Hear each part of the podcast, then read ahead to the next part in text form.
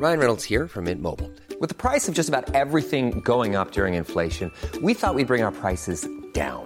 So to help us, we brought in a reverse auctioneer, which is apparently a thing. Mint Mobile unlimited premium wireless. Ready to get 30, 30, bit to get 30, bit to get 20, 20, 20, bit to get 20, 20, bit to get 15, 15, 15, 15 just 15 bucks a month. So, Give it a try at mintmobile.com slash switch. $45 upfront for three months plus taxes and fees. Promo for new customers for limited time. Unlimited more than 40 gigabytes per month. Slows. Full terms at mintmobile.com. Las claves del mundo. El contexto internacional en Podcast OM.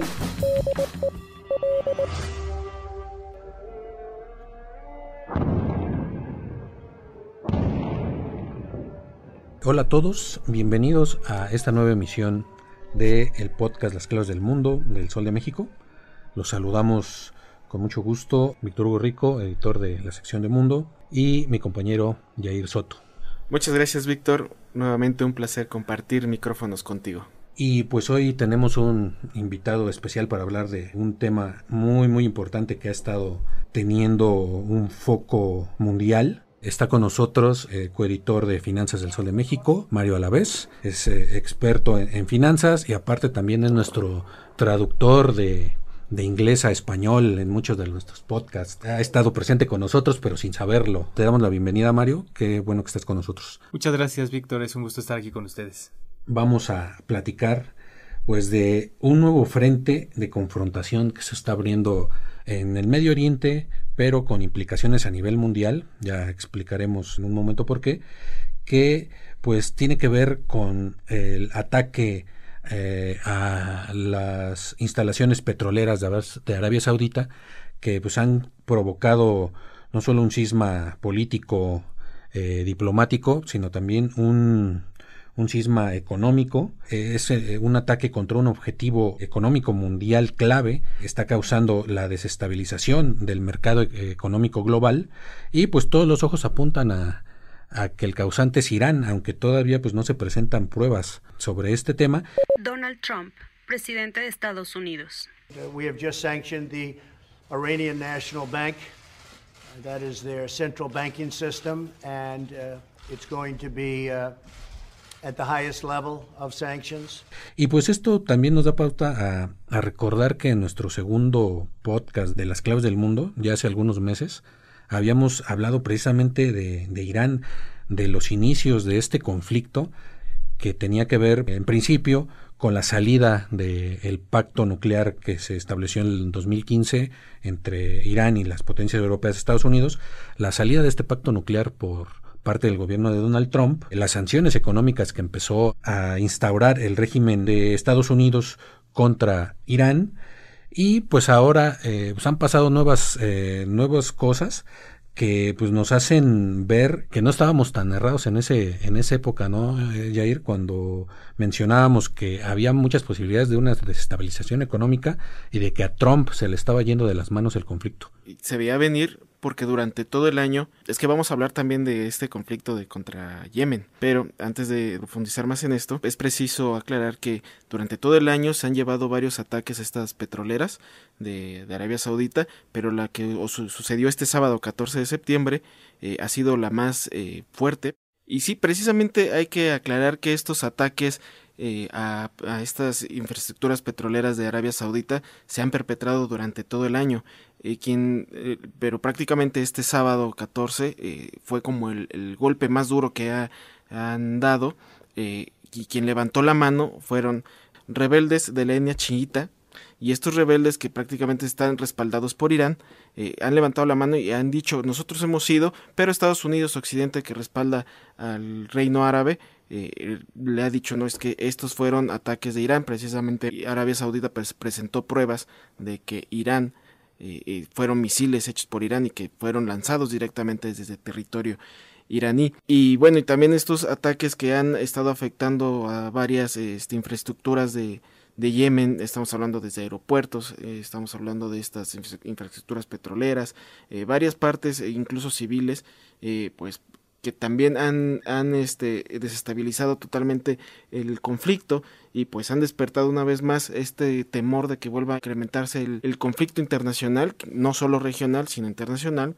porque pues ahora estamos hablando justamente de este desajuste de, del mercado petrolero que conllevó este ataque.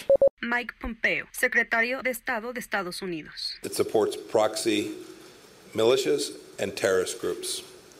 It arms it is an arms dealer to the Houthi rebels in Yemen and Iran conducts cyber hacking campaigns.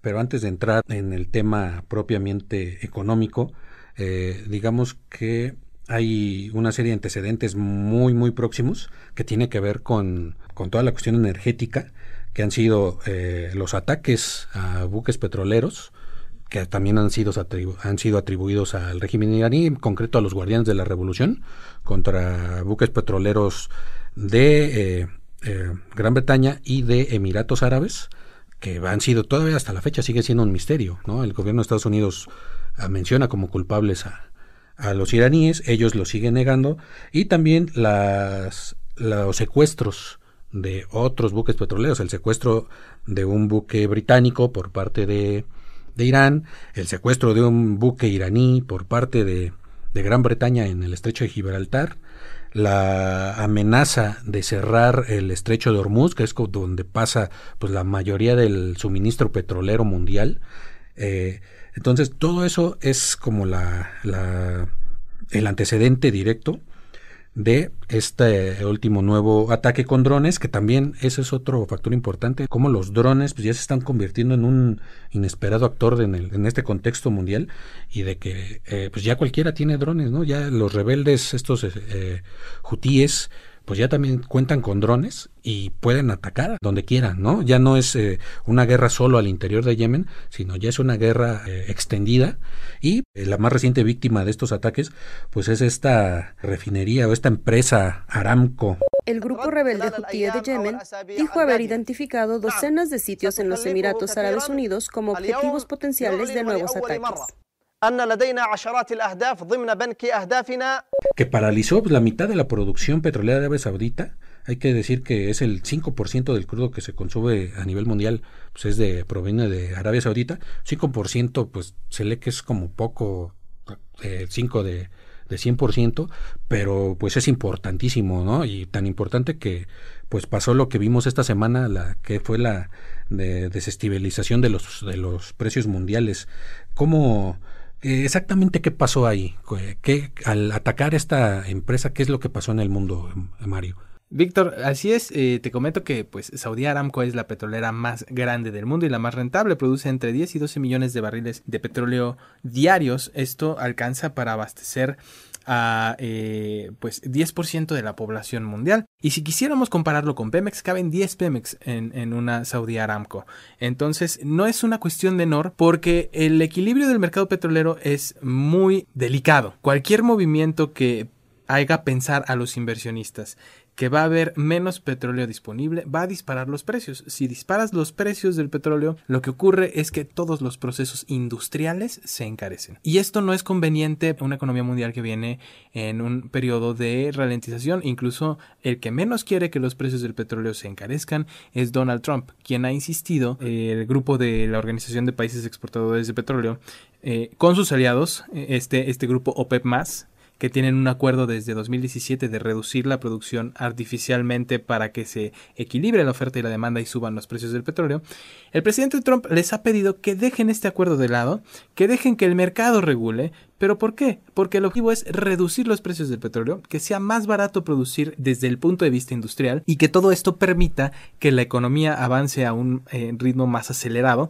aunque pues obviamente esto sería un incremento económico artificial. Tendríamos que ver cómo eh, se comporta la economía una vez que este pues desbalance se ajuste aunque parece que va a ser con un impacto menor y con un costo muy bajo para los mercados internacionales. Entonces eh, podríamos decir que este ataque fue bueno fue un ataque importante pero pero no tuvo digamos las consecuencias tan profundas como se preveía en un principio. La cuestión es que intencionalmente Arabia Saudita estaba produciendo menos petróleo de lo que tiene capacidad. Eh, Saudi Aramco eh, tiene la capacidad de producir hasta 13 millones de barriles diarios. Estaban produciendo 10.5, 11 millones. Esto para eh, pues mantener la, la, oferta de petróleo relativamente baja en comparación con la demanda que hubiera un equilibrio en los precios. Entonces para ellos no fue complicado recuperar esta eh, parte de la producción que perdieron a partir del bombardeo porque tenían instalaciones con capacidad ociosa. ¿Qué quiere decir esto? Que no estaban trabajando al 100% de su capacidad. Eh, es algo que se tiene que sumar a una reserva espectacular de petróleo que tiene tanto Arabia como eh, el propio Estados Unidos, como los países que pertenecen a la Asociación Internacional de Energía y a la Organización de Países Exportadores de Petróleo. Esto permite que en casos de emergencia pues haya cierto nivel de tranquilidad y que solo sea una reacción momentánea.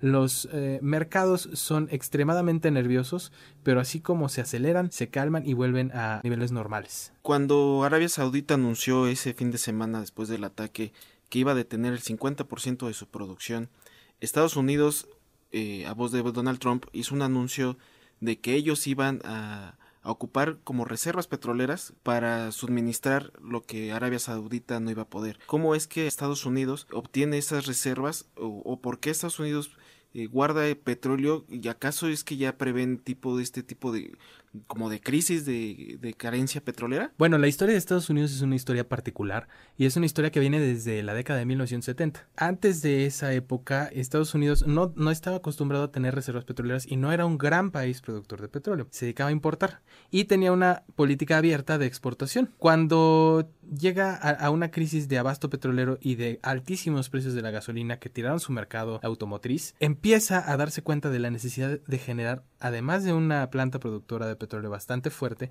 almacenamiento suficiente, que son cuestiones de seguridad nacional, que eh, en la mayoría de los países no existe una cultura de este tipo, para poder abastecer su mercado en caso de emergencia. Estados Unidos actualmente tiene la capacidad de abastecer al mundo por 15 días con sus reservas petroleras. Este plan se desarrolla a partir de esta crisis que tienen a mediados de la década de 1970 y hay una ley que prohíbe que Estados Unidos exporte petróleo, que estuvo vigente de 1975 hasta la actualidad, aunque ya están en miras de quitar o cambiar esta ley para poder abastecer al mundo y poder competir en un mercado petrolero que cada vez es más cerrado y que cada vez va a ser más complicado obtener petróleo porque ya los yacimientos son en aguas profundas, en, depósitos de shale gas como los que hay en Texas, como los que hay en Tamaulipas que han causado tanta controversia en México. Ya son yacimientos que cuesta mucho explotar y obviamente esto eleva el precio internacional del petróleo y es un mercado en el que Estados Unidos no quiere dejar de competir. Ya lo habían dicho en varias ocasiones, ahora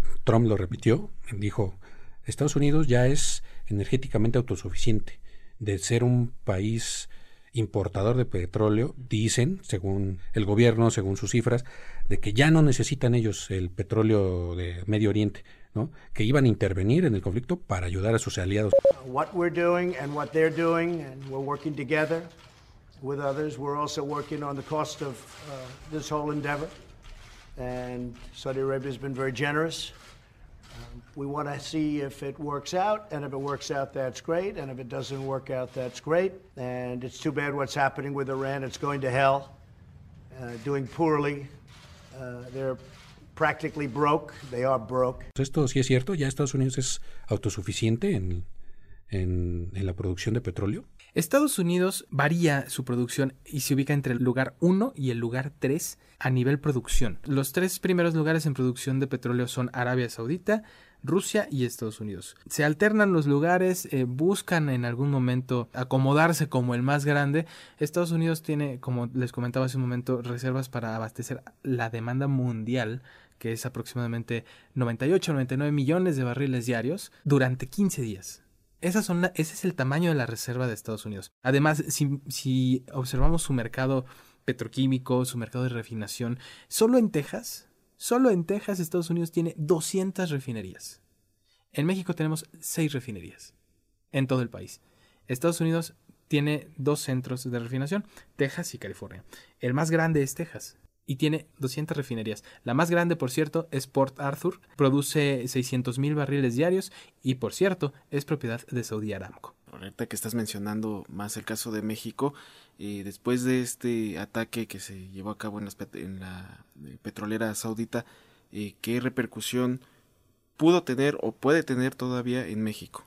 Las repercusiones en México van a ser muy limitadas. ¿Por qué? Porque el suministro se va a restablecer lo suficientemente rápido como para que no haya un desajuste en el mercado. La preocupación principal puede ser para nuestros bolsillos como, como personas eh, que utilizamos todos los días las cosas más mundanas, pues la gasolina. Eh, sin embargo, la estructura del precio de la gasolina en México está fue recientemente liberada. Recordemos que en 2017, en enero de 2017, ya el gobierno dejó de controlar el precio de, del combustible, pero hay un impuesto que se llama Impuesto Especial sobre Producción y Servicios que se aplica a la gasolina magna, a la gasolina premium y al diésel que está un poquito por arriba de los 4 pesos. Cada semana, la Secretaría de Hacienda publica un estímulo fiscal. ¿Qué es esto? Un descuento sobre el impuesto. Este descuento tiene el objetivo de permitir que el precio de la gasolina no se dispare a niveles que sean preocupantes para, para los bolsillos de los mexicanos y para la inflación. El gobierno tiene cuatro pesos para reducirle al impuesto que aplica a las gasolinas. Este impuesto especial sobre producción y servicios, conocido como el IEPS, es un tema en el que hay mucho espacio porque los descuentos no son ni siquiera de un peso, ni siquiera de dos pesos, son descuentos de centavos que van permitiendo que se acomode el mercado y que no haya fluctuaciones de dos o tres pesos por litro de un día para otro. Entonces, las afectaciones se ven limitadas, sobre todo porque la mayor parte de nuestro abasto, nosotros realmente eh, eh, tenemos un acuerdo con Estados Unidos para intercambiar 100 mil barriles de petróleo crudo eh, ligero que ellos nos envían a nosotros por 100 mil barriles de crudo pesado que nosotros les enviamos a ellos. Ese es un acuerdo que se hizo en la era Obama, que iba a durar un par de años y este que abría la puerta precisamente a este mercado de exportación de Estados Unidos. Pero de ahí en fuera, 90% de las gasolinas que importa México vienen de Estados Unidos. Arabia no tiene contacto directo en el mercado petrolero mexicano ni en el mercado energético mexicano. Importamos gasolina de Estados Unidos, de China, de Holanda, de Bahamas, un poco de España, eh, pero la concentración del mercado, de nuestro mercado, es Estados Unidos. Entonces, más allá de una variación momentánea en el precio del petróleo, que eso podría ser incluso benéfico para las finanzas públicas, no, no habrá mayor impacto, principalmente para nuestras bolsas, ¿no? Entonces, pues podríamos concluir eh, que este eh, ataque eh, contra Aramco tuvo más un fin como un fin de dar un mensaje político que que realmente una desestabilización económica. Recordemos que también hay un conflicto entre Irán, eh, las potencias europeas y Estados Unidos en el que Irán está embargado eh, eh, en el sentido petrolero. Y el mayor ingreso público de Irán es precisamente el mercado petrolero. Estados Unidos y la Unión Europea bloquearon las exportaciones de Irán de un millón de barriles diarios de exportaciones de Irán. Eh, Irán me parece que produce alrededor de 2 millones, 2.3 millones de barriles diarios, entonces tiene la mitad de su producción parada ahí y no puede utilizarla. Eh, esto fue a partir de este eh, tema de la recolección de uranio para utilizarlo como fuente energética en la que los países mencionados se comprometieron a financiar una parte de esta eh, recolección de uranio para que Irán abasteciera de electricidad. Pero lo que hizo Irán fue enriquecer el uranio con fines armamentistas.